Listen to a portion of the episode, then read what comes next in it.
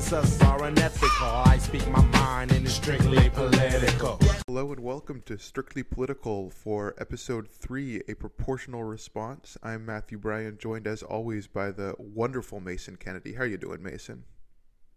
I'm doing great and I'm happy to be here, Matt. That's that's good to hear. Um, before we jump into the episode, it's time for a little bit more um, feedback slash old business, which at this point is just um, me learning how to pronounce one person's name because it turns out I pronounced it wrong a different way uh, on episode two. So the man who directed episode one and two, who is an executive producer of the show, his name, I, I believe it's pronounced Schlamme. I believe that is finally the third time, third time's the charm. Um, you know, I think I've got it right this time. His name is his name is pronounced Thomas Schlamme, I believe. So now, you know, we could all rest better knowing that I finally have learned how to pronounce this one man's name just in time for him not to actually direct this episode. So that's good. That's perfect. And I just hope that if Thomas Schlamme does listen to this podcast, uh, he listens until episode three at least uh, to to see that you got it right. Right, especially because I, w- I was so confident last episode that I was like, I- have got, it. I've learned how to pronounce this man's name, and then unfortunately I did not. But uh, you know, hopefully that is the last time we have to discuss how to pronounce this one individual guy's name because I don't think I think he only directs two episodes, so we're done talking about him. I think so. you know, fingers crossed we don't have to worry about that anymore. But uh, yes, Thomas Schlamme directed episodes one and two, not any of the other ways I pronounced it. All right. Well, with with with that wonderful uh, thing out of the way, um, so yeah, so season one, episode three, uh, entitled "A Proportional Response," directed by Marc Buckland, uh, written by Aaron Sorkin. This originally aired October sixth, nineteen ninety nine. Um, so yeah, what are your overall thoughts on on uh, episode three here? Episode three is a perfect example of a lot of the stuff that we were talking about last time, and that makes sense because it is a response to the previous episode. This very much is a uh, continuation of a lot of the same uh, themes, and by extension, a lot of the same uh, controversy, in my opinion, that the the episode two offered. And so we'll get into it a little bit later, but this is at times a scary episode. This is a, an episode that goes to show exactly how powerful the president of the United States is, uh, and that if those powers are not treated with the uh, regard that they deserve, a lot of stuff can end up happening. So that that's kind of the gut reaction that I have to this episode. No, I, I think I think you're absolutely right that it's that you realize like how important it is to have somebody that you trust their judgment in these positions of power, right? And that what happens if they're acting irrationally, right? Like the president is for most of this episode, right? He's acting in a very emotional way, and that it's scary, right? Again, you, you don't want the guy with the with the nuclear codes to, to be acting acting, you know, anything anything other than 100% logic, right? And so I think that that, you know, you know, again shows right because I think you know we tend to, in general, think of the people that are in these positions of power as you know the office first right? But the, the, there's still a person first right? And that that can be scary. And i think that's a theme that you know we'll sort of touch on as we go throughout this show right? Is that even the, these people who are have immense power are still people and still have sort of human reactions and that that can be scary that can be you know concerning right i think that that that's sort of a a dive into this episode um, but yeah, let's let's jump into it. the The cold open, um, you know, starts with uh, another great little Josh and Donna scene. Um, you know, Donna comes to, to meet Josh at the door to tell him that that, that CJ is looking for him, and you know, it's just a, a great great playful banter with them about you know Don is trying to use this opportunity to like ask for a raise because um, you know, Josh says, "You know everything," and she's like, "Well, then, like, why don't I? Why don't I get paid more?" And it just kind of ties in a little bit, I think, to what we were talking about about last episode, right? Of that the, the people and their assistants are at different socioeconomic levels, right? You know, like when Mandy, you know, loses her only client, she's fine, but that her assistant, you know, is going to maybe struggle to make rent, and this is sort of similar to that, right? In that you know, Donna wants to be paid more. She wants to be taken a little more seriously. And she's sort of holding in the information she has over Josh hostage, hostage in this situation, right? Because she knows why CJ's looking for him. And she's like, well, then, like, you know, why don't you recommend I get a raise? And I think it's a fun scene. It kind of shows a lot of the Donna character and her relationship with Josh.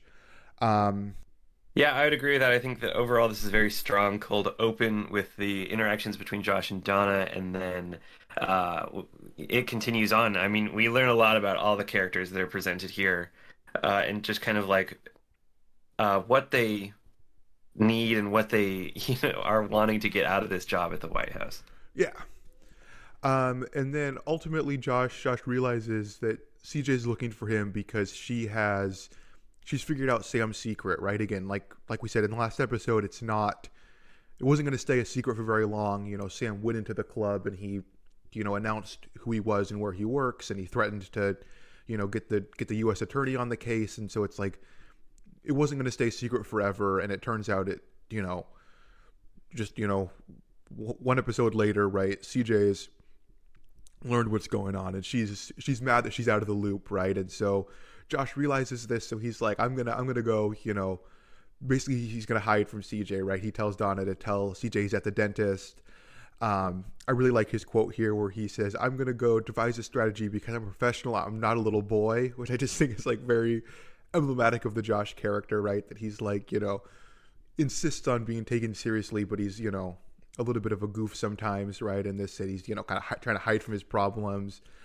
Uh, and then another great uh, Sorkin-esque reveal to end this cold open, which is that CJ's been in his office the whole time, and she has the great quote where she says, "Boy, don't you look stupid?" As, as Josh walks in, and I think it's just a great, a great, uh, you know, concise cold open that's very funny, but really advances the plot, and you, you know, the stakes have definitely changed in terms of the you know situation with Sam from the end of last episode.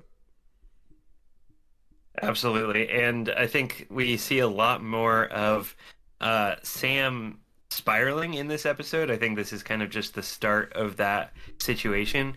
But uh, Sam only gets uh, worse from here, really, as the episode goes on. Yeah.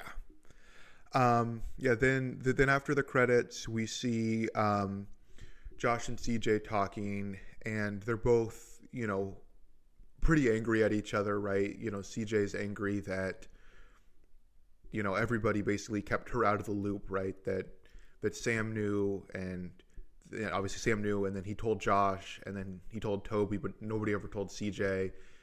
And then you know Josh is kind of angry because because CJ's angry at him. You know they go and they're talking. They meet Toby, and, and the, CJ's mad at Toby. Uh, to- Toby has, I think, a great line where he says, "How the hell did I get in trouble?" And Josh's response is, "Today, all you had to do was get out of bed." And I think that that's you know, emblematic of, you know, sort of how sort of under siege they are, right? That it's like, you know, Toby just like, you know, I mean, Toby was like angry at Sam, but but then like, you know, now CJ's painting him in sort of the same brush as like, oh, you were hiding this from me, right? And you know, Toby's like, wait, wait, what happened? Like, when did I get part of this cover up, right? And you know, it's just, well, no, you just you got it in bed today, right? Like today, today's just a, a rough day, right? That it's you know day three of this crisis with Syria, and you know now they know that you know now the Sam news is coming out, right? So it's just like no matter what Toby would have done, somebody would have been mad at him, right? Because it's just it's just it's just a really really rough day uh, all around, really. Right, and this is one of the situations where I think we see CJ come into her own light more. This being episode three, uh, and and see that she's just trying to do her job. That's what I got from CJ throughout the entire episode is that she's upset at these people because she can't fend off the press properly. She doesn't have the information that the press is working with. Uh, and uh, as we'll learn later, that is a viable threat. So I, I did I did uh, sympathize with CJ here in being kept in the dark. Yeah, yeah, no, for for for sure, right? That it's like, you know, if you if you're going to hear something bad, you'd love to hear it from the person and not from, you know, whatever third party she heard it from, right? Because it's like the press can hear it the same from that third party also, right? She says that to she says that to, to Josh, right? That she's like, if I could figure it out, like, what makes you think that everybody else couldn't figure it out, right? Then we're introduced to sort of where, where the president's at mentally, right? He's pissed at everybody. Um, you know, Toby was at was at dinner with him, and he was yelling at um, the secretaries of state and defense. He was yelling at his wife, and ultimately, we realize that he's pissed off because it's been three days since the Syrians shot down the the military transport plane, and nothing's happened. Right? That they've been planning sort of their what their what the next step is. They've been debating, you know, how big of an attack it should be, right? And so because of that, nothing's happened, and the president, you know, believes that um, you know something should have happened by now. Uh, this is also the part in the episode where we're first introduced to the idea that the president uh, has lost his glasses. He can't find his glasses, which will come up, you know, later at the end of the episode. Um, but ultimately, we re- what we really learn in this scene is the president, he's still emotional, right? He ended the last episode very, very emotional, right? Saying that he's going to, you know, use use the power of, you know, God's own thunder to to take out the Syrians, and he's still, you know, using his emotions. And you really get the sense here that Leo is worried that his emotions are sort of overpowering his ability to use logic and to view the situation logically, which is, you know, obviously quite a concern because you know, they're the U.S. military is very strong, and in theory, it could be used for, you know, create lots of damage that is, you know, bad. I guess I don't know. I was trying to find a better word than bad, but you know, and you know, it's just quite a concern, right? Because in, you know, all the military leaders are obligated by law to do whatever the president says, right? And so, if he tells them to do something, you know, horribly dangerous and destructive, they have to do it, right? And so it's sort of Leo's responsibility as like the you know highest ranking civilian, right, to sort of talk the president into using his logic, and that you know is the the overarching storyline for the president in this episode. Right, and this is again where we start to see what has been over the past two episodes a relatively reasonable and uh, clear-headed Bartlet uh, turn into someone who uh, as an extension of the end of the previous episode, is fueled almost entirely by emotion. At the end of the last episode, he was sleep deprived. Uh, this was a surprise. This was new information to him. So you can understand, perhaps, that he was being, uh, you know, he was he was acting out of shock and dismay and now, three days later, he's still riding this emotional wave. And I think that that's where the concern starts to come out because when is this going to end? How long is this going to go on? And is he just going to continue maintaining these emotions uh, until he, he salts the earth? You know, where is the logical conclusion to these emotions? Yeah, no, and and, and, and the concern, right? You know, Leo specifically says because you know, in this scene, Bartlet says, you know, it's been three days since they shot him out of the sky. And Leo says, I'd really prefer if you, you know, said the airplane or you just said it, right? Because, like, we don't, you know, we don't want people to think that you're doing this just because, you know, your, your friend was on the plane, right? Or because you know somebody that was killed, right? That it's like, you know, you need to be thinking about this in a logical way, the same way you would if it was any other plane that was shot down, right? Or any other disaster, right? And it's you know sort of clear that the president's not thinking that way, right? And so that becomes a concern because yeah, like you said, he he has he has the power to to to, to, to you know kill everybody on the in the earth, right? And so it's like you don't want him to use that power, but if he's not thinking logically, he just might end up doing that. Um, then then we get introduced to what sort of the like C or D storyline of this episode, which I think is which I think is is quite fun. Um, Congressman Bertrand Coles. Um, he's he is he is mad that the president has um, cut down on on on some some military spending, and uh, on the radio. Um, he, he says that the people in his district are, are so patriotic that if the president came and visited, uh, he might not make it out alive, which I think is just you know an, an, incredibly funny scene, especially seeing how how pissed off Toby gets, right? You know, as, as everybody sort of is laughing at this or is like, you know, oh, Bertrand Coles, he's so annoyed, and Toby's, you know, pissed off. He's like saying, oh, we should, you know, call up call up the U.S. attorney, you know, get get them on the case, and everybody's like, Toby, we can't like, you know, we can't get people arrested for being mean to the president, and Toby's like, oh, but it's like it's treason and it's conspiracy, and it's you know, it's just a a, a, a fun scene with Toby because you know you can tell that he you know, loves being right about everything he loves, you know, all these things, and he doesn't like sort of feeling a little bit powerless, like you know, like he does when, you know, Bertrand Coles is allowed to kind of say whatever and take shots at the president, right? And it's, um, you know, a, a, a fun little C storyline in here with with uh, Bertrand Coles threatening to kill the president. Right. I think that this is a story that would get almost no press today, uh, and I think that's kind of interesting to compare and contrast. Right. This this story of someone wanting to kill the president or, or saying that the people would try to kill the president again in this the, the year 2023 almost 2024 there's hardly any reason to be surprised at, at people saying that after we've seen uh, the political environment that has happened over the past you know three years. People stormed the Capitol building, right? Like this is nothing, but it is a really funny uh, scene nonetheless. And and the arguably it's barely a news story in the episode, right? That's kind of what Josh uh, and CJ and Leo are all saying is like this is almost nothing. Nobody really cares yeah. about this. Um, and it's just Toby that's getting so uh, fluffed up about it. Yeah, no, uh, a, a, a, great line in this scene is Toby says, "There is no law, there is no decency," and Josh says, "He's just getting that now." like it's just it's right.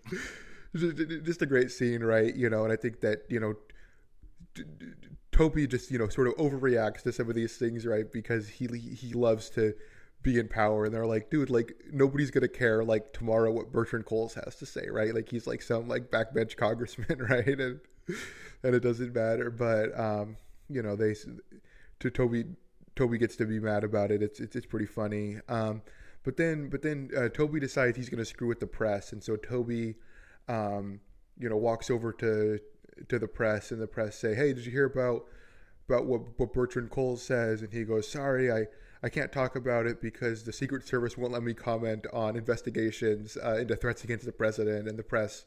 You know, take that and run with it. I think it's it's it's you know it's it's a fun thing, right? Of of Toby, you know, knowing exactly what he's doing, right, and sort of you know pulling one over on the press, right? That they think they're getting this great quote, right? But it's like exactly what Toby wants to wants to feed the press, right? It's Toby finding some way to enact some you know power over the situation right? Because he hates he hates feeling feeling powerful um you know in terms of or powerless in terms of you know what's going on uh with with the situation.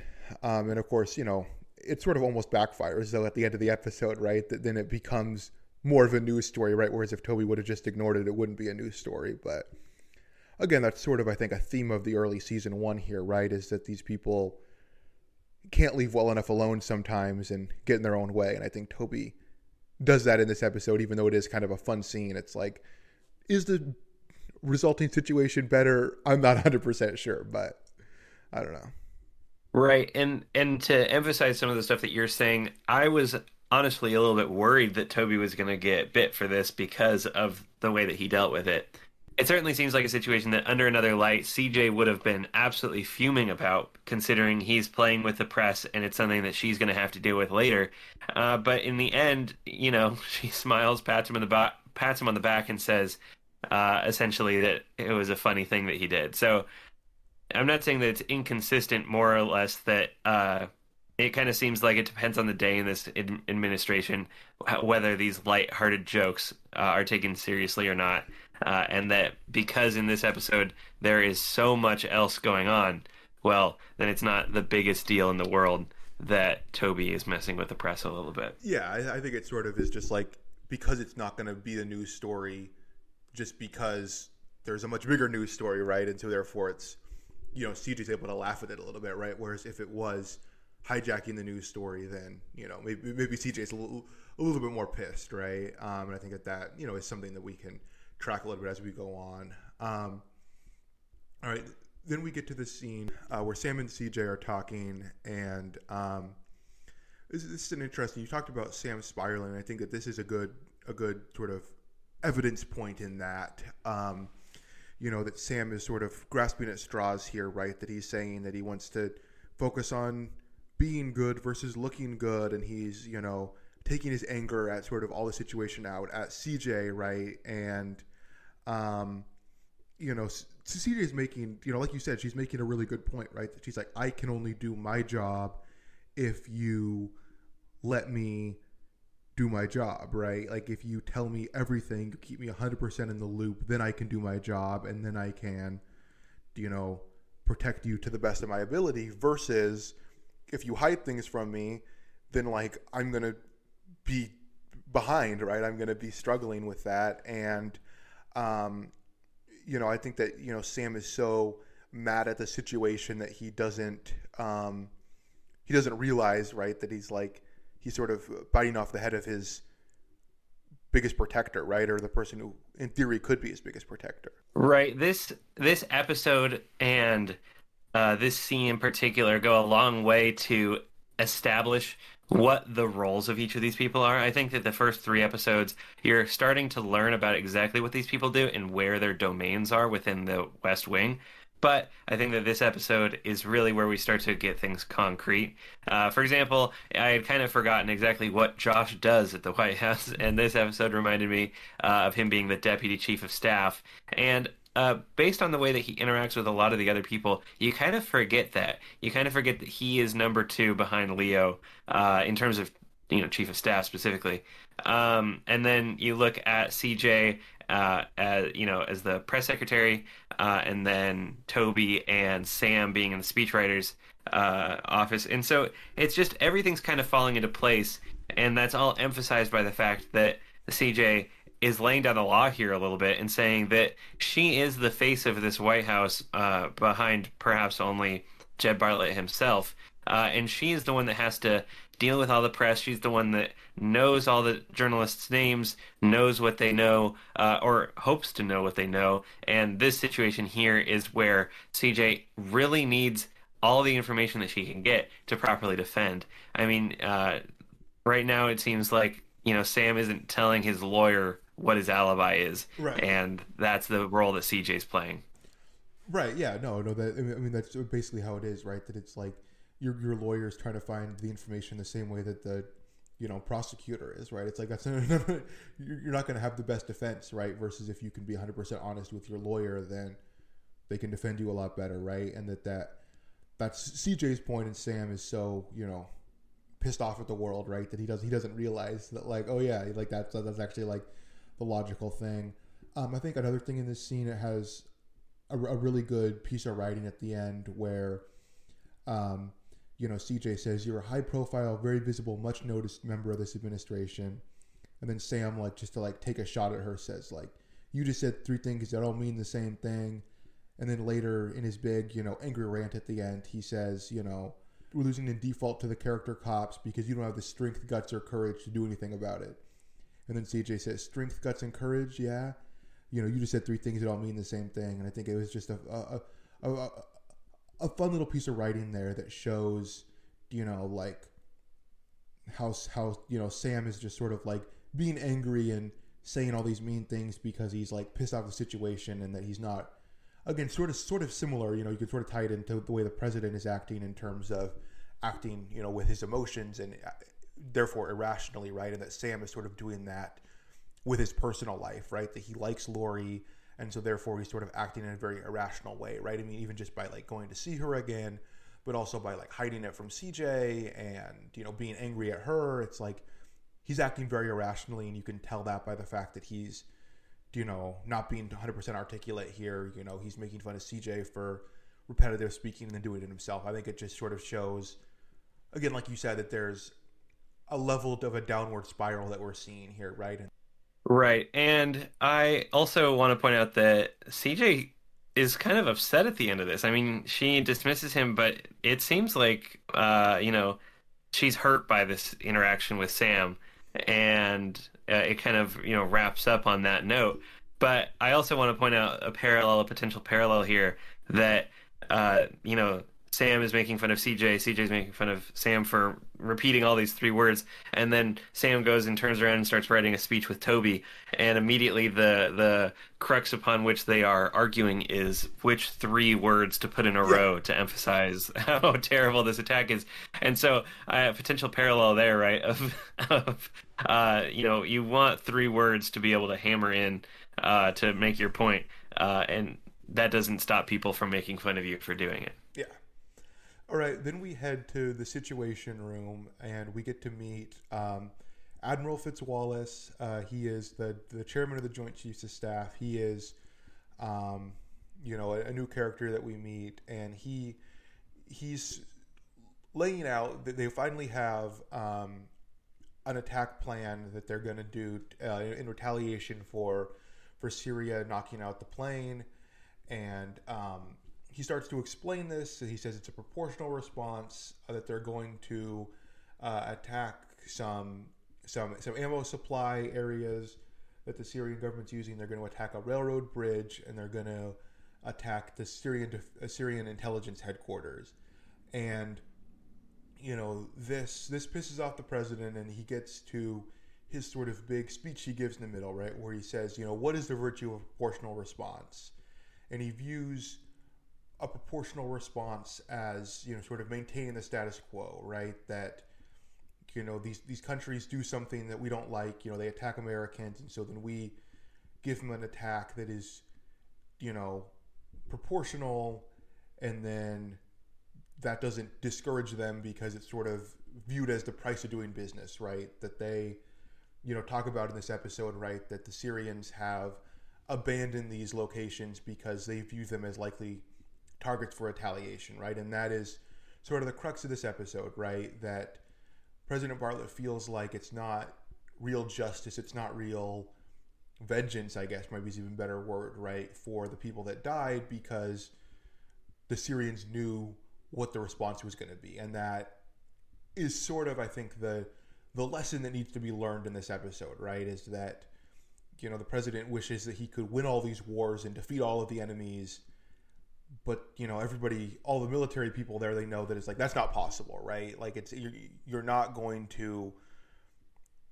beat all the enemies right? And so you need to act in a way that sort of is in line with international norms right? And that you know other countries are going to judge the way that you act and there's sort of you know morals attached to that and other countries are going to view it through these moral lenses. So you need to act in a way that is concise with that but the president he's not at the point yet where he realizes that right and so he's you know so he he gives the the, the joint chiefs the task of coming up with a dis what he calls a disproportional response right a a show of overwhelming force that um, is sort of his way that he thinks he's going to sort of break the cycle of violence here, and that's that's his ultimate goal. That is, you know, pretty misguided in my opinion, but that's you know what the president needs to needs to learn in this episode, I guess.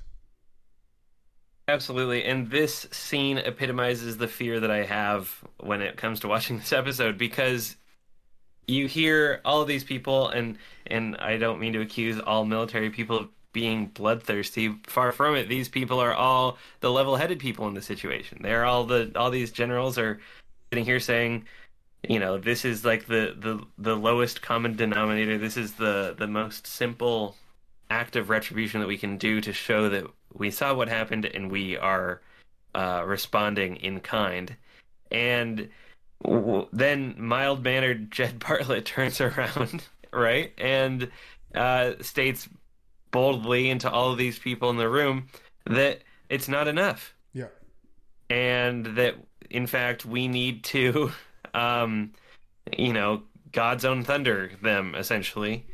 And so it really does go a long way to show that you know, this president is an emotional man and that most likely all presidents are emotional people, right? Uh, uh, we later on um we we hear a line about how this is his first time. It's almost uh, you know virginal in his in his actions here, and that this is his first big military response, and that it's going to be hard for anybody. But even then, you have to wonder, you know, if this is the if this is the emotion that this can evoke, then should he be in charge at all? Yeah. No, no, I, I think that's definitely right. That you know, that there's definitely a certain naivety, right? That he's like, you know, I can be the president who breaks the cycle of violence in the Middle East. It's like, well, probably not, right? Like, this is like, there's a lot of reasons why there's conflict in that region, and you're not going to solve it by just like you know bombing Damascus. You know, you drop, drop enough bombs, you'll you know create Middle East peace, right? It's like that's not possible, but that you know because he's he's sort of new to this, this is his first you know Middle East crisis of his presidency. That he's like, well, like why has anybody thought of just like you know dropping all the bombs? And it's like, well, like because that's like a stupid idea, right? like you know that's why nobody thought of it. But but you know he he sort of thinks he's creating this this, this new revolutionary idea, right? And that's you know again a, a, an issue, right? Of like you know why you want experienced people, why you want people using their logic, right, and not what we get here, you know. And so you know, definitely something that, that would be concerning if you know you found out that the president was acting like this actually. So you know, luckily we get that changed a little bit in the episode. Uh, but before we get there, uh, we meet Charlie Young, who is absolutely my favorite character on this show. Um, what are your What are your initial thoughts on, on on Charlie as we meet him in this episode? The moment I saw him, I was a bit confused by his introduction because in my heart Charlie has been here all along and suddenly he's being introduced as if he's a new character and I have to remind myself uh, that one of if not also my favorite character in the show uh, is in fact being introduced for the first time. I adore Charlie. I think this introduction goes a long way uh, to introducing who he is as a person uh, we are led to sympathize with him. We are led to root for him. And the whole time he is humble, he is kind, uh, and he is dismissive almost of this opportunity before him because he doesn't think that he is ready for it. Um, of course, we know otherwise as the viewer, but uh, I I love the way that he is constantly uh, trying to get back to that simple messenger job. He wants more than anything uh, to be sent back to his previous interview, uh, and he keeps asking anybody who will listen how he can get back there. Uh, he's humble, he's kind, and this introduction goes a long way to showing that. Yeah, yeah. So, so the backstory here with Charlie is that he applied to be to be a bike messenger for the White House, and um, ultimately the the personnel office person um, was sort of tasked by Josh to to keep an eye out for somebody to be the president's personal assistant, and she picked Charlie.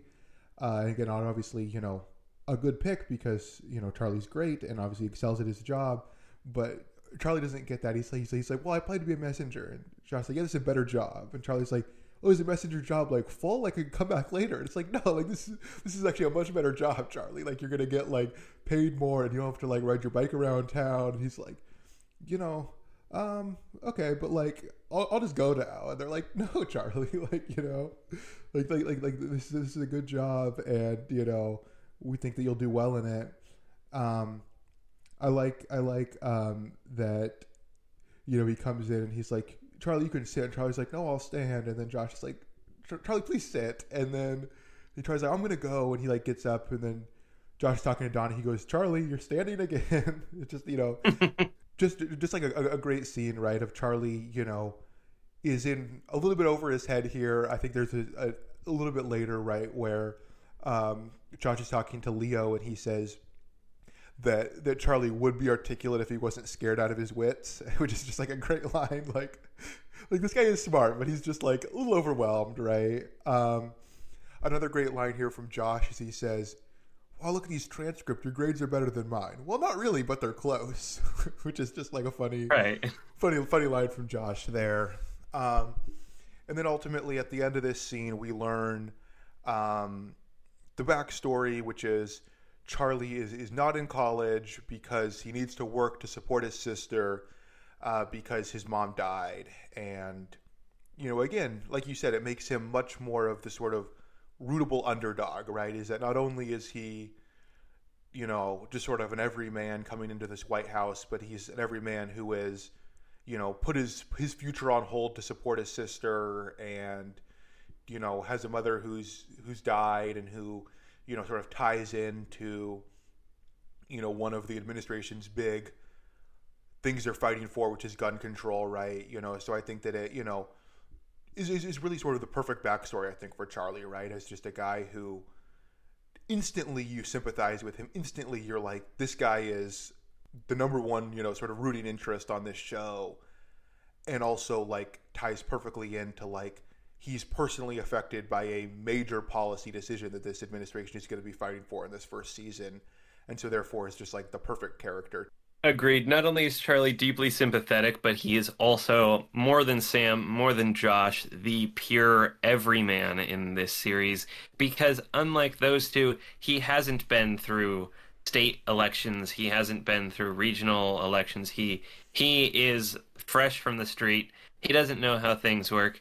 He's uh, you know, bushy tailed and bright eyed and ready to start and he knows just about as much about the Jed Bartlet administration as any of us viewers. So I think um, more than most, he is kind of the character that we will see ourselves in. Yeah, well, and I think that this is like flashing ahead to like season four or something when we learn this, but we learn later that he is the only member of the main cast that attended a public school. And you know he he he at this point you know doesn't have a college degree right? And so it's like everybody else is like you know private school educated and went to you know Ivy League colleges and you know the president has a master's degree from the London School of Economics and you know J- Josh has a law degree from Yale and all right Matthew here in from the editing room to correct my own factual error at this time actually I know crazy who thought that I could be wrong about something um in here, I said that um, President Bartlet uh, is Ivy League educated. That's not true. He was uh, canonically accepted into Harvard and Yale, but he chose to attend uh, University of Notre Dame because he was considering becoming a Catholic priest. Um, also, I say that he has a master's degree from London School of Economics. He has both a master's degree and a doctorate from the London School of Economics, which I had forgotten. So there you go. President Bartlet, not technically Ivy League educated, but is a doctor. Back to the show.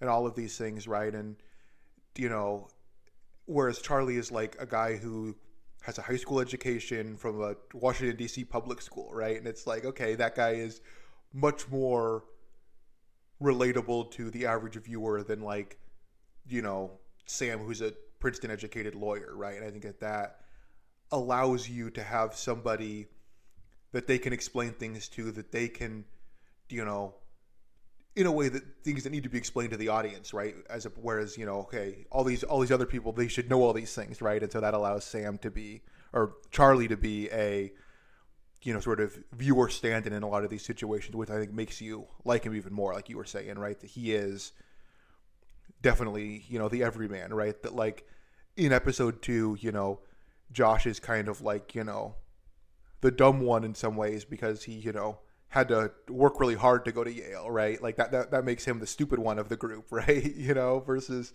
you know, Charlie can come in and be much more immediately relatable to everybody.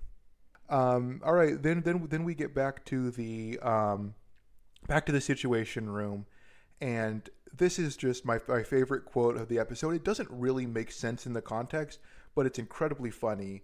Um, President Bartlet comes in and he says, There's a delegation of cardiologists up in the blue room getting their picture taken. You wouldn't think you could find a group of people more arrogant than the 15 of us, but there they are up in the blue room. Like, I don't know why they put this line in, but it's incredibly funny, and so I had to shout it out. Um, I'm glad the president hates doctors as much as I do. That's my big take is I hate doctors, and I'm glad the president agrees with me here on, on this. Sure. And I think it does go a long way to show that through everything, uh, the president still has a sense of humor, even though he's spiraling in emotional turmoil and wanting to kill half of the people in the you know the Middle East. He's still going to make a joke about the uh, boring meeting that he just had in the blue room. Yeah. Um. So then, then we get we get Fitz. He he introduces the the president to um, the sort of overreacting military option. Um, which is they're going to they're going to attack um, uh, an airport, and you know, Fitz gives a great speech where he says like, you know, not only is this going to have all these civilian casualties, but it will be viewed by the international community as an overreaction. If we do this without a coalition, without you know Japan, without England, without all these people, like it's going to severely affect our ability to get anything done internationally, right?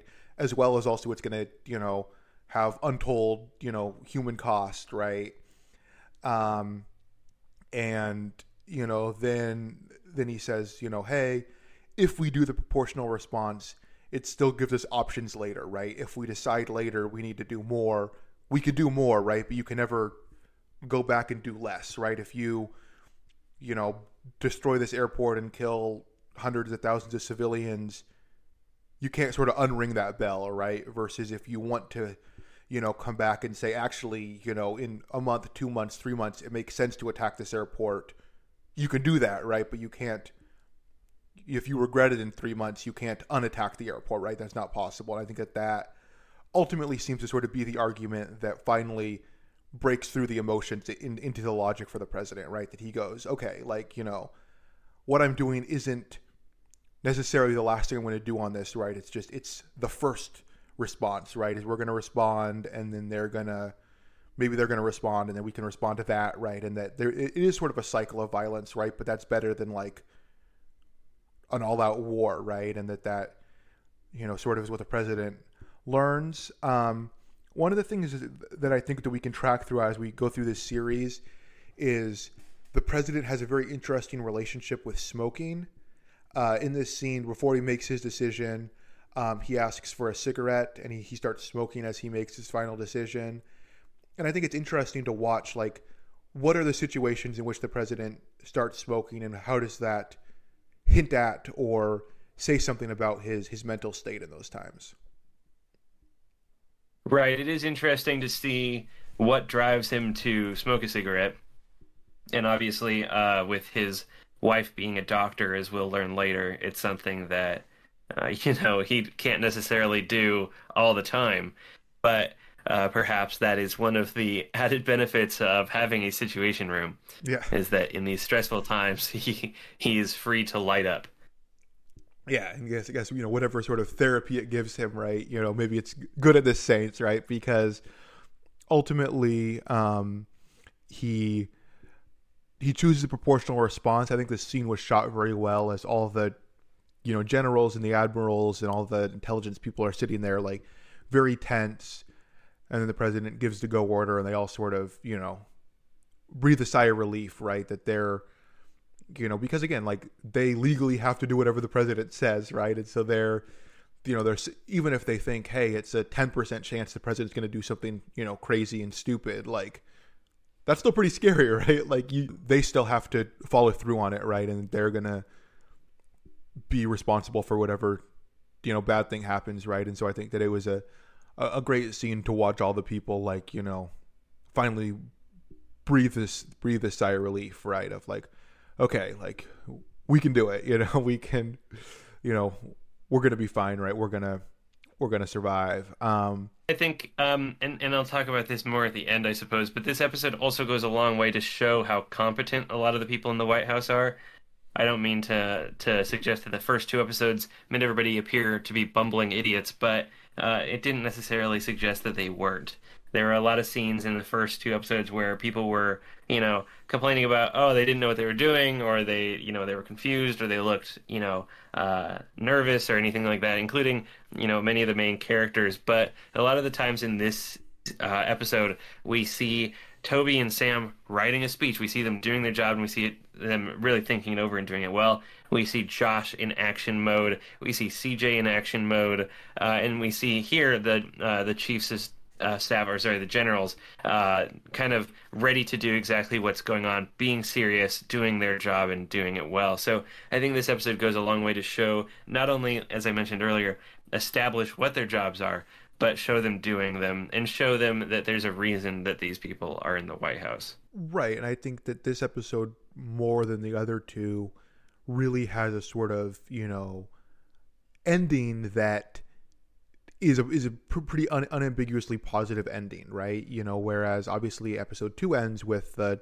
the plane getting shot down, whereas this episode it's like everything kind of works out at the end of this episode, right? And that's because everybody does their job pretty much to perfection, right? I mean, you know, the president is sort of you know almost the, the antagonist in this episode in some ways and you know everybody sort of you know the joint chiefs of staff give a presentation that makes him understand the logic of the situation. Leo kind of you know we'll get this a little later but leo talks him you know down off the ledge a little bit and it's like at the end of the day the president makes the right decision and you know all's well that ends well to, to some extent in this episode right? We're back with with with josh and charlie and um you know charlie and charlie and, and josh are, are talking about the the questionnaire and you know sam, sam, sam stops in and you know josh is trying to ask these questions you know about about you know hey what's your personal life like? And sam steps in and this sort of is related earlier to his conversation with cj right? That he doesn't like that they're sort of you know what he what he calls the character cops right are are coming in and he's saying like you know charlie like don't answer these questions. Like you don't have to doesn't matter what your personal life doesn't matter any of these things right? You know and it's sort of him projecting a little bit of his own situation right? That he wishes people didn't care about his personal life and so he's trying to tell charlie like you don't don't talk about yours because it's not important but like as we'll learn right like it the optics of these things are very important right even if everybody wishes they weren't right? Right and again sam is spiraling very hard at Oh, this for point, sure. and uh, this scene i mean he's borderline conspiratorial here where not only is he uh, asking the joking question, perhaps, of why isn't Charlie trying to take down the White House or, or attack the White House, but why uh, isn't Charlie suing the White House? Yeah. And uh, offering to defend or offering to uh, represent him as a lawyer. So, you know, uh, Sam is going all out on this, what seems to be almost a, a whim. Yeah, no, and, and and that you can tell that he's sort of he's fighting his own battle, and he sort of sees it as, as another front, right? Of just like, well, hey, if I can sort of, you know, protect Charlie from this injustice happening to me, and it's like, well, you know, I don't, I don't, I don't know about that.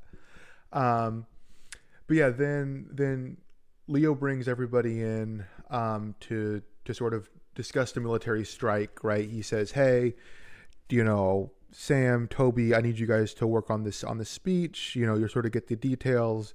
You know, CJ, I need you to go to the to to to, to the television networks and tell them we're going to have a White House or a Oval Office address. Um, you know, basically, you know, this sort of you know Leo sort of rallying the troops, right? Is it because you know with the military stuff, the civilian staff don't get to know until sort of the last second, right? And so with like two hours to go or whatever it is. I forget exactly how long they say on the episode. Right, this is when all, they get they get to be brought in, and you know it sort of shows right that their job can sort of exist on a on a pretty big time crunch sometimes. Right, of just like, oh, you got to go write this speech, and you have like two hours to do it because you know you're not allowed to know until two hours before the public knows. Right, and that sort of is a, a hurdle of the job, right? That we'll see, I think, throughout this series, right? Of like how much work needs to be done in a very very short period of time sometimes right? But that's why you know again like you said they're showing the competence of, of sam and toby though right? Of how quickly they go and they just go right to work and just crank out a speech that is you know in universe received very well right?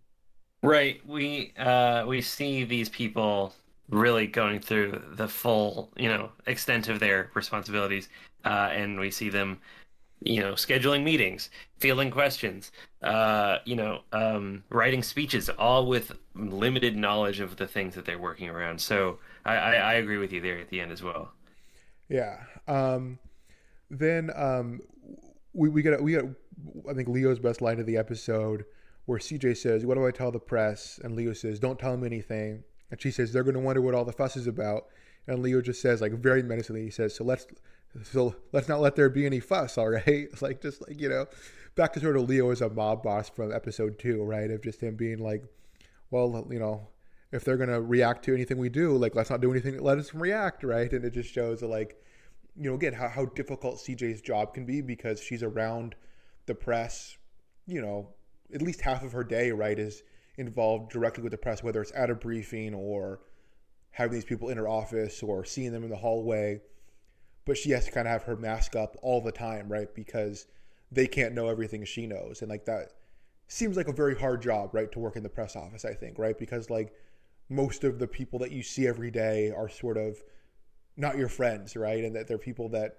you know, in theory, right, would would sort of you know be almost an antagonist to you, right, and that that again you know, CJ, does a great job in this episode, right? Again, which is why, like you said, a very, very competent episode from CJ because, you know, she's able to, you know, nobody in the press realizes what's going on until until the end, basically, right? And that that's because CJ is doing a great job.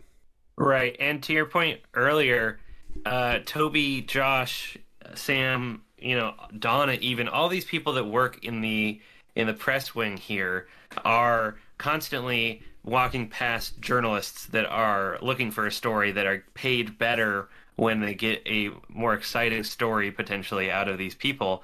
Um, and CJ, uh, no nobody more than CJ, you know, is constantly under that uh, siege essentially yeah. from the press. And so the way that they are able to, uh, the, the pressure more so even than their ability to overcome it is something that's quite daunting uh, and the way that they are, uh, you know, always there's always a journalist around, and and few other workplaces offer that kind of, uh, you know, uh, constant underlying danger, and the Bartlet administration has it, and any president, uh, you know, has that kind of, you know, there at all times, just because of the way that we balance the office. Right, right, and that it is like you know because again the press oftentimes can be antagonistic right? And so it's like yeah you don't often have your antagonist isn't allowed to like walk around your work you know right? Like you know at my job there's nobody that like hates me that's like walking around right? Or nobody that can gain financially from like screwing me over right? Whereas like in the white house one of the few places in the world where you're you know the people that have an incentive maybe to you know do something unfair to you or you know take take the worst things and run with it, right? It's like, well, they work, you know, hundred feet away from you, right? Like they're the you could probably see their office from your office, you know, for, for your CJ, right? And so it's like that's a very interesting dynamic that I think, you know, especially when you're going, you're trying to keep a secret, right? Even if it's just for two hours, right? You're trying to keep the secret of that. Hey, we're doing a military strike in Syria, and again, this ties in also, right? That they're trying to keep the secret about Sam, right? It's like they're trying to keep that secret for a lot longer than two hours, right? And so it's like, is it going to come out? And if it's going to come out, you know, how how is the damage going to be, right? And I think at that, you know, you're sort of hinted at that. Um, then uh, as they all leave, uh, Josh stays behind to talk to Leo, and they have what is sort of a, an, an, interesting uh, conversation about about about race. Um, in case anybody is you know like our like one of our top fans uh, Matt Stewart uh, he's one of our one of our top fans who has not actually seen this show because you know that's a thing people can do listen to us talk for an hour and a half about a show you haven't seen.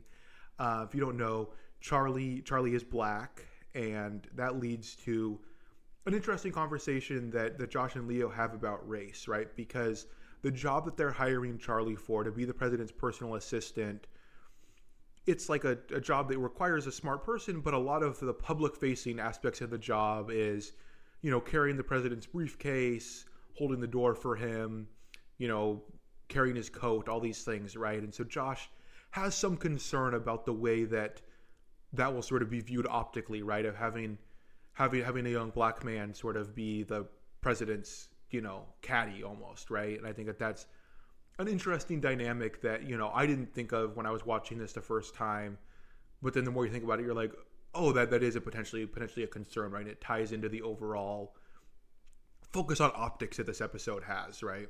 Right. This is this conversation is a representation of exactly what we were talking about just before, in that the press uh, and you know not necessarily the bigger uh, the bigger offices, but many of the smaller papers that are more ready to print whatever they want to get views might be jumping at an opportunity like this to uh, you know say that the visuals of something are less than perfect and if someone chose to look at it through this kind of darker light or more insidious light uh, perhaps that is something that they would come that, that that is a conclusion they would come to with Charlie being in this role. Um, Well, and well, yeah, and I, th- I think I think to, to to be fair, right, there is sort of, you know, in segregation in this country, there, there there's a long history, right, of like you know, for example, like Augusta National, where the Masters is held, right, you know, for years and years and years, right, all the golfers were were white. It was a whites only club, but you know, every single caddy there was black, right, and so there's definitely there is historical racism that is true, right, but that you know there's a concern, right, that people are going to sort of use these legitimate concerns about racism to, you know, smear the president, right, or to smear the White House for for, for, doing this, right. I think that that is, you know, an, an, an interesting thing to focus on, right, of, of these people who are going to sort of use, you know, concerns about racism to, you know, hit the president over the head with this, right, which I think is an interesting thing. No doubt, and there's definitely a lot of uh, historic precedents, you know, to deal with this or, or, or that deals with this, and I think that that's Josh's job, right? Is to be mindful of these things, uh, so that the press doesn't get, you know, this free, you know, piece of artillery to throw at the White House. Uh, but yeah, I do think, you know, again, it's something where it's like when you watch this, you didn't necessarily think about that, but that is exactly the the point, right? Is that there are some people that aren't going to think about it at all, and there are some people that are going to be uh, deeply mindful of it. Yeah.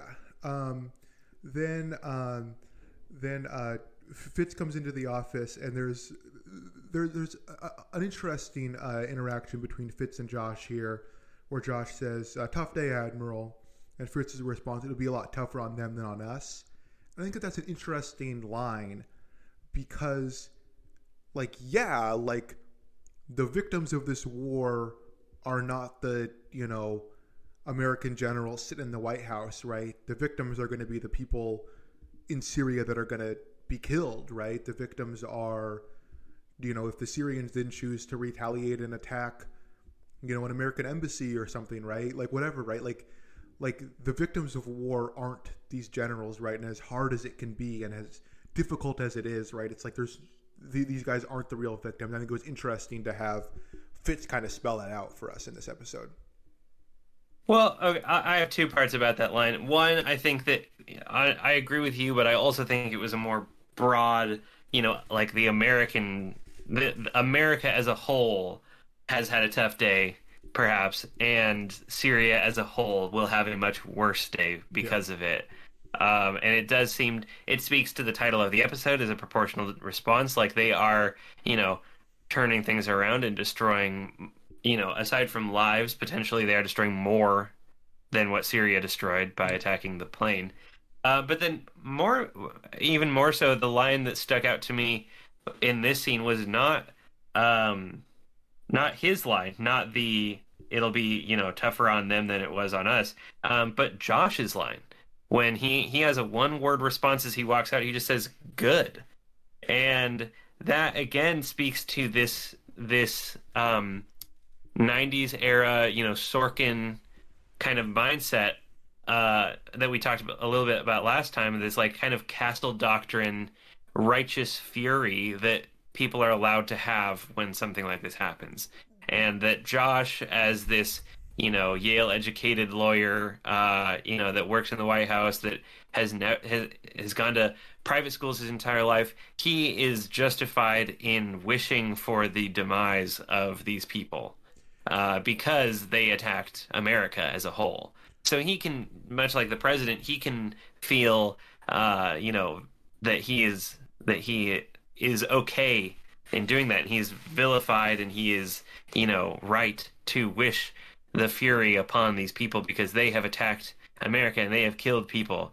When obviously the situation is much more nuanced than that, and and there are many things that we could talk about there. But it just seems like such a quick thing for him to say to to immediately say, "Oh well, it's good that they're going to have a terrible day. Like it's good that we're going to destroy these Yeah. targets. It's good that some people are going to die uh, because you know one of our planes was taken down." Yeah, well, it's like we talked about a little bit last episode, right? That it's sort of vengeance versus justice, right? And that the idea that, you know, yeah, there, there, there is some justice in responding to an injustice, right? That if, you know, if, you know you're attacked unprovoked, there is some level of defense that is that is justified, right? But this idea of like, oh, but it's good to you know come in and wreak havoc, and that that's this positive. It's like that's like much more of like a vengeance mindset, right? Of like, I'm angry, so therefore I'm going to do violence, right? You know, Josh feels like he is a victim in this. There's some truth to that, right? But it's like again, the real victims are the people that are actually dying, right? The real victims are,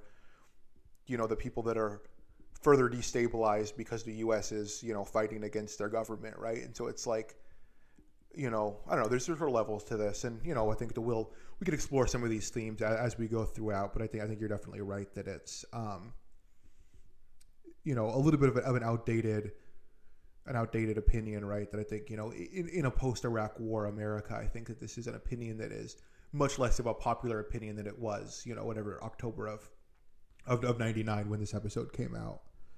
Um, right.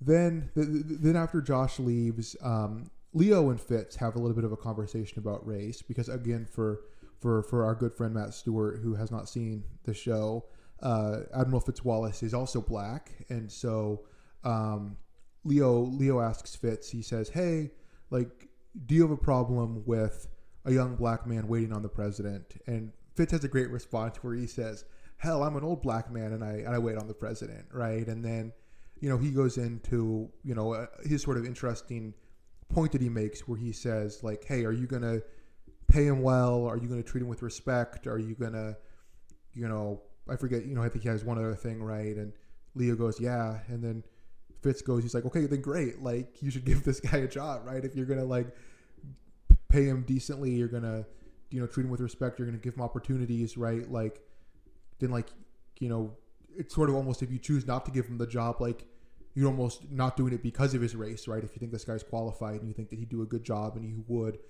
you know, treat him properly, right? Then it's like, then if you don't give him the job, like the only reason you're not is because of his race, right? Like that's almost like worse racism than like having a black guy carry his back, right? And I think that that was an interesting point that Fitz makes, and he says, you know, I'm out here fighting the real battles. I don't have time for the cosmetic ones. I think that's, that, that was an interesting line that I think sort of ties in together all the themes of the episode, right? Is that, you know, they're kind of focused on, you know, how all these things look, right? And finally, this is something where they can just do the right thing, hire the guy they want for the job, despite what the, um, you know optics might be right? Or despite what the worst interpretation of the optics might be. Right. And to emphasize your point this whole episode is centered around the idea of optics versus you know um, revenge right? Yeah. or or even just optics versus real true action. And we see very clearly that uh, you know there are priorities within the white house and sometimes the people on this press team lean more toward optics than they do toward uh, the real action, and this was kind of a realigning of uh, uh, of those priorities. Yeah, and this is like okay, you know, no, no, sometimes the optics, sometimes the you know, as Sam calls them, the character cops, right? Sometimes they win, but at least on this, right? You know, Charlie, this guy who, you know, we've we've seen him in two scenes, you know, we already love him, right? It's like okay, he gets he gets the job that he deserves, right? Because you know, finally the the you know we're not going to worry about what the worst people among us are going to think, right? Um, then um, before we end this this scene, we get um, another great line here from from Fitz. He says, uh, "Presidents don't make new friends. That's why they got to hang on to the old ones." Um, it's just a you know great line of just sort of like you know how hard the job is, right, and how the stress can get right, and Bartlet is sort of acting irrationally, right, and Fitzbez like, hey, he's not going to make any new friends, but like that's why you got to be there, be, be his old friend, right? You know, like it's not, it, you know, it, it, it, doesn't work if you, um, you know, you know, you got to do it if it's basically, you know, reassures Leo, hey, it's his first time, he's doing good for his first time, and you know, he made the right decision, and that's all that matters, right? It doesn't matter if he was close to making a bad decision, if it was a, you know, 50-50 shot or whatever. It's like what matters is he made the right decision and you know, at the end of the day, it worked out, right?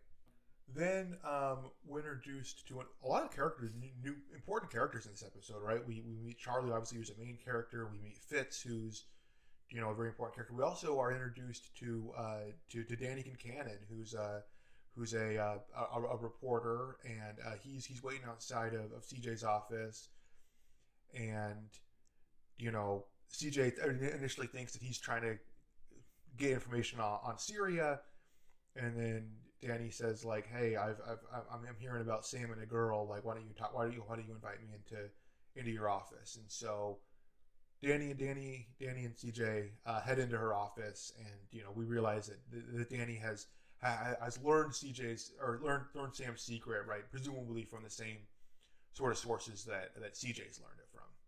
Right, and uh, this is I, I just want to jump in here and say that this and this whole episode uh, are an interesting representation of the journalists in the White House, and I I don't want to put it on the scale of, you know, uh, maybe uh, Brooklyn Nine Nine, for example, but there is something to be said about the way that West Wing depicts journalists as, and we talked about it even earlier, right? We uh, that almost scavengers, right? There are these kind of uh, plotting uh, villains at times that are represented as you know trying to trying to trick the White House, the the pious White House into having stories written about them and and that the White House, much like the police officers in Brooklyn Nine Nine, the the Bartlet administration is always right. They're always uh, the ones doing the good thing,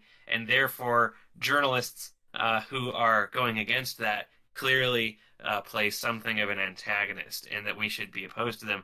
But there's a reason that the press is often, uh, you know, referred to as the fourth branch of the government, the fourth, uh, you know, the fourth ring in this balancing act of of our uh, representatives, and it's because their job is to make sure that these people are doing the right thing. Uh, they they are the watchdog is the, the, the term that we learned in my journalism classes. They are the gatekeepers. They are the watchdogs.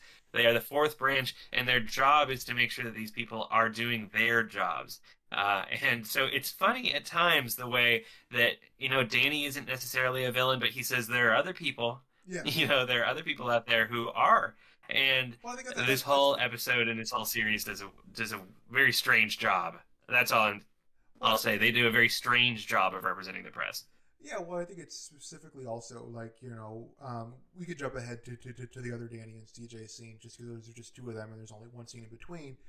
That you know Danny almost is sort of the like you know I'm not like other girls kind of guy. He's not he's not like other reporters, right? He's he's he, he's a good guy, right? And that you know, I mean, specifically, he says like, I'm not going to pursue this story because like I'm a good guy, right? And that it's like, you know, the implication there, right, is that in general the media are not good people, right? And that Danny is, you know, the exception, um, which is sort of interesting. But yeah, ultimately, Danny basically says like, I don't have enough for a story, and I don't think it's, you know, I don't think it's, you know, basically, I don't think it's worth it to keep pursuing this, right? Like you know, he, he trusts when, when CJ says like there's nothing there, and you know, CJ basically is pretty open and honest with Danny, right? She says like, would my life be a lot easier if Sam didn't wasn't friends with this girl? Yes, but he is, so I have to deal with it.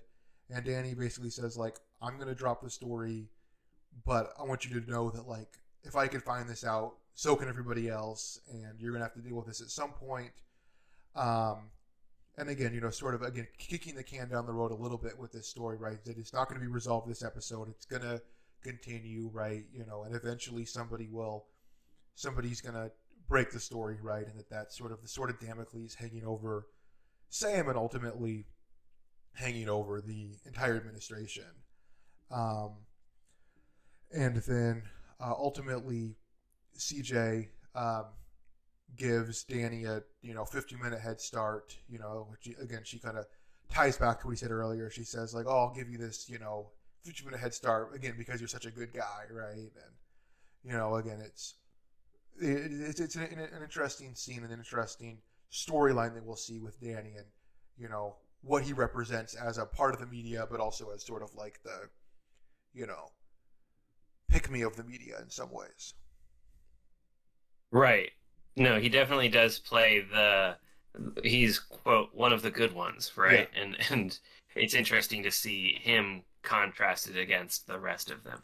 well, especially you know, you know, Billy from the pilot, right? If Billy or Billy is, you know, being kind of dishonest and you know, hunting around for a story and sort of you know, changing the facts to make it sound like he knows something that he doesn't know, right? Versus Danny, it's an inter- interesting comparison in those first two episodes or first three episodes.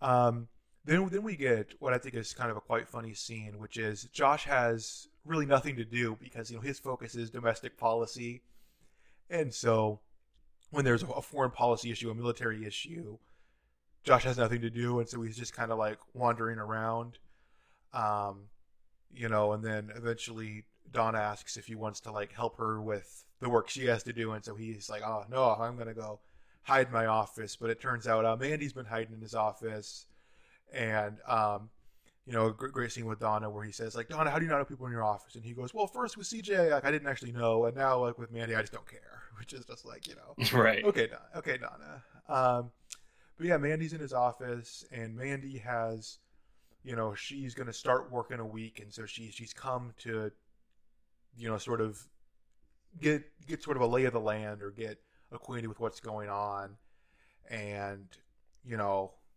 so she, she, she she's she's talking to Josh, and she's like, you know, because you're not doing anything like that means it must be like military because you're like a domestic guy, and um, you know, so she kind of figures out what's going on, and then she she she gives Josh a gift, which I think is a, a great gift. It's a picture of the two of them, and she has uh, drawn on his face with Sharpie, and she says, "It's from the time when I hated you." Josh's response is great, where he says, "That could be pretty much any time, couldn't it?" Which is just like, okay, you know. Obviously, they did not have a very healthy relationship, you know, and you know, it's I, I'm not usually a huge fan of the like characters are introduced as exes, but I but, but I do think that there's a bit of fun to be had here with um, Josh and Mandy in this uh, first season. Absolutely, and I think it goes. This, this scene goes even further to show that the perhaps part of the reason that their relationship did not work out is that these are two sides of the same coin. They, I mean, down to the same. They almost have the same haircut, right?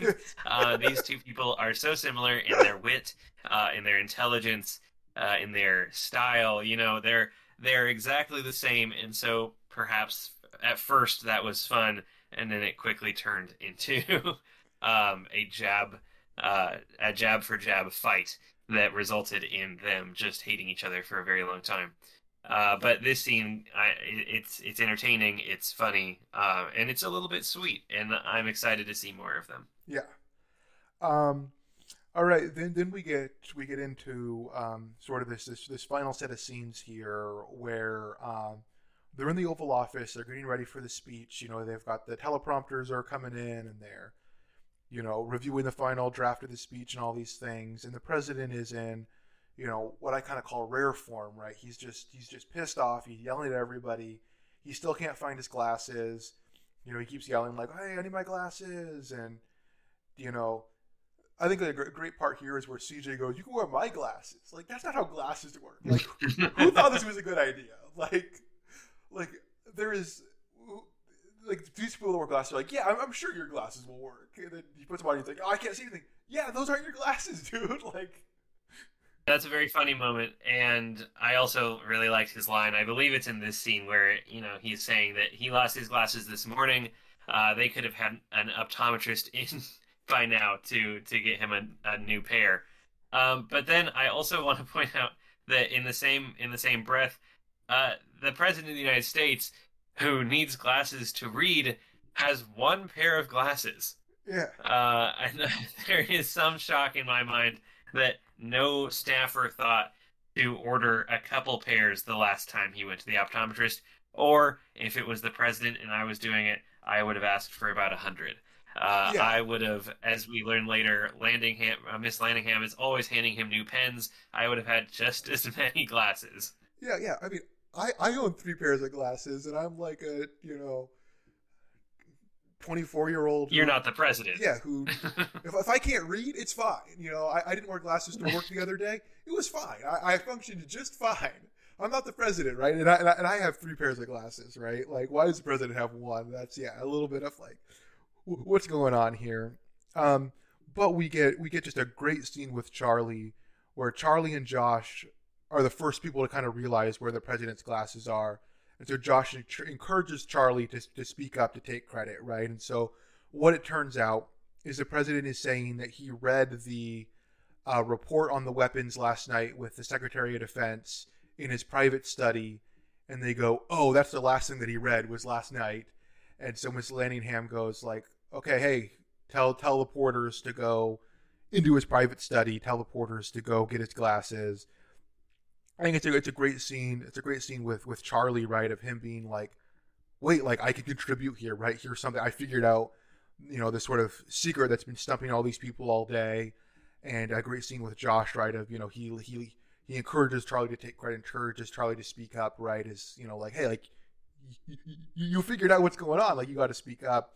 But unfortunately, um, the president is so pissed off that he that he you know yells at Charlie, right? Uh, he says, you know I don't have time for new people. You know, who the hell is this?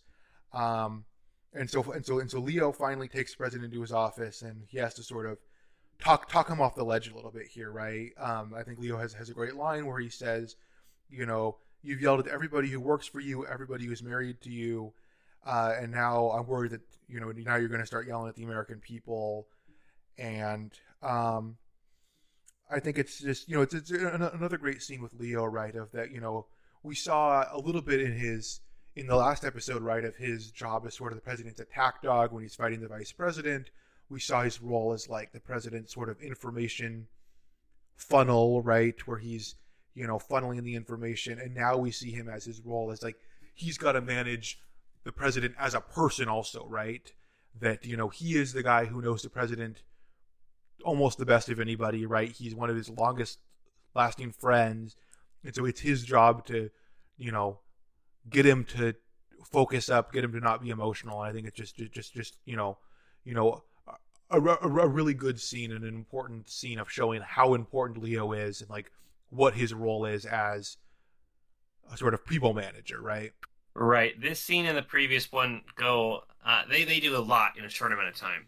Uh, we we see that Charlie is you know, a fast paced, uh, quick thinker that immediately notices or, or realizes where the classes are. Uh, he whispers that in Josh's ear. I really like that Charlie's the one that notices, right? Charlie's yeah. the one in this room full of, uh, of, of Ivy League private school kids. He's the one that realizes where the glasses are going to be. Matthew in from the editing room here just wanted to, to hop in at this point because you may have noticed uh, throughout this episode, me and, and especially Mason, um, using you know private school and Ivy League educated as sort of like you know these these vague, vague insults or as negative things. So some important context for for the two of us, I think, um, is that we both are public high school and, and state university people, and so you know there's definitely some some some rivalry, right, of people that think that they're um, you know so smart because of that. Uh, it is kind of funny just without the context, right, of listening to it of like how kind of in base it goes of being you know, proud of the public school kid, but you know that's sort of I think the life of of of, of us to some extent. Uh, anyways, back to the show. He tells Josh. Josh elevates him because Josh knows that uh, if he didn't know before, he knows now that this is the right choice for this position.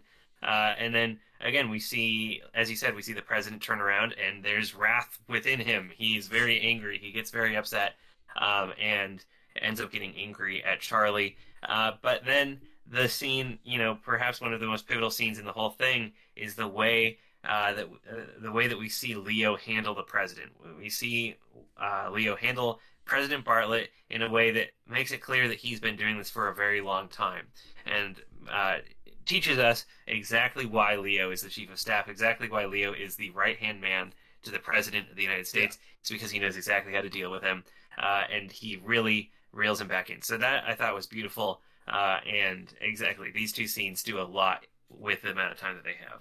Yeah, um, I think Leo has has a great line here, sort of talking about you know the proportional response versus the disproportional response. Leo, Leo says, you know, you know, you can conquer the world like Charlemagne, but you better be prepared to kill everybody, right? Like, yeah, you know, you you could use military force, but you have the strongest military in the world, but like you're gonna have to kill everybody if you do that, right? Because like people aren't gonna like just let themselves be conquered, right? I think that that ties into the theme, right? That like yes, we have to do the proportional response. yes, it's what we've always done. Yes, it's there's some level of a cycle of violence to it, and it's not perfect. We're not going to solve the problems of the world, but you know, if we just invade every country in the world we don't like, and we just you know do regime change everywhere, that's not going to solve the problem either, right? You're to have to kill everybody because you know it's there's some people that are to hate you no matter what, right? And if you invade their country, there's to be more people that hate you and um, you know I thought that was a you know a great a, a great little line by Leo there. Um, you know, finally, finally, Bart uh, Bartlet sort of you know comes to his senses a little bit, right? He realizes that the violence he has is not not good, right? There, there there's a bad part to it. Um, and you know he sits down, and finally, kind of collapses into the chair, and he has um, a great line here where he says man, when I think of all the work you put into getting me to run, when I think of all you did to get me elected, man, I could just pummel your ass with a baseball bat, you know, just of like, wow, you know, sort of recognizing like this job is so hard, this job is like overwhelmingly difficult, and um, you know, but the president has finally sort of come to his senses a little bit there. Absolutely, it's a very difficult job, and uh, Leo did a lot of work to make sure that he had it. So uh, it's a little bit of a gag there. Of course, uh, it takes two to tango, but uh, Leo might have been, you know, a pretty strong partner to get the two of them into the White House. Yeah. Um, yeah, they, they, then they sort of make up, you know, you get the apology from President Bartlet, and, um, you know, Leo shares the Bertrand Cole story, and I think that that was just a funny scene where he goes, "Oh, I got something to tell you." You know, he goes, Bertrand Coles, and the president goes, Oh, I love anything that starts with Bert Coles. you know, I just love like the idea, right, of like why this isn't like a big story because it is this guy's kind of like a joke backbencher guy, right? You know, but they tell the story, right? Like, oh yeah, they're so patriotic that they're if the president himself showed up, they'd kill him. You know, and the president thinks it's, it's great, and the president finally realizes he's like, hey, who who was that guy in there? And you know, he's like, oh hey, you know, if you want him, that's your personal assistant. And then we get one of I think one of the best scenes in the entire West Wing, which is you know the the, the Charlie getting hired scene, right? Is that Charlie's out in the hallway and he's like, you know, and Josh is trying to convince him not to leave. He's like, you know, hey, this is a bad, bad day. You know, I should, it's on me. I, me, I should shouldn't have brought you in. And the president comes out and he goes, hey, hey, Charlie, can I talk to you? And he brings him in. And again, like I said, he ties it in right that, you know, Charlie's backstory is his mother was a police officer who was killed by, you know, a sort of a, of a very dangerous weapon and you know very dangerous bullets. You know, I think bullets that you know pierce the Kevlar, and you know President Bartlet ties it in right that it's like one of the main objectives that the president has is gun control, and you know we'll actually that's you know the focus of next of next week's episode is is is gun control right so it's sort of tying that in right of like hey you know it is our goal when congress comes back from recess to work really hard to accomplish this gun control legislation. And so, you know, that's why we want to bring you in, Charlie, because we know that this is an issue that matters to you. This is an issue that connects to you. And I think that it really, you know, goes that much further to making Charlie, who's already this great character, like that much more of a guy who you like want to root for because you're like now he sort of is in a position where he gets to work with the people that can hopefully prevent people dying like the same way that his mother died. And I think that that is such a noble cause to be fighting for, right? That I think is, you know, really ties the whole Charlie character together in one episode. I think you know you just get the perfect introduction to him. Absolutely, and it shows again, time and time again, this series is really good at introducing characters. Charlie is no exception to that. I think that he is presented in a way that not only is the everyman, he's sympathetic, but he also has a chip on his shoulder now. He's going to help this White House do things uh, that will make people safer, including people like his mother. Uh, and yeah, overall, this this last scene is beautiful. It's heartwarming. It is emotional, uh, and it almost makes me forget. Like this is a perfect. This is a perfect Sorkin ending. It's exactly the kind of stuff that he's known for writing. It makes me really happy. Uh, it, it, it fuels like this kind of urge to go out and do good, and it almost makes me forget that it is you know a cap the the cap on an episode where the president wants to kill a lot of people because of uh, something very not small, but but something that was not necessarily the action of the people that he would have ended up killing, uh, and that he was acting out of emotions. Again, I've said this all already, but that all happens in this episode, and it feels so strange to have this beautiful emotional end on something that that in reality is kind of scary to think about when you think about the person that's in charge of the entire American government. Yeah, well- the, and the government, also the the military.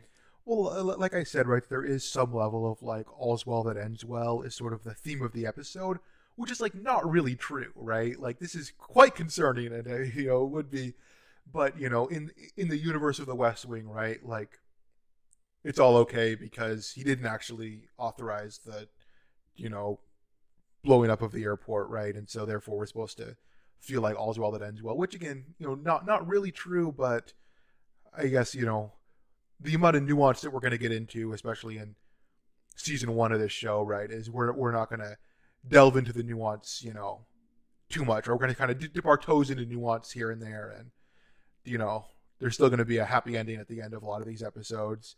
Um, one one thing that I did really like in the Charlie scene, um, right before the president starts talking, Charlie turns to Josh and says, "I never felt like this before."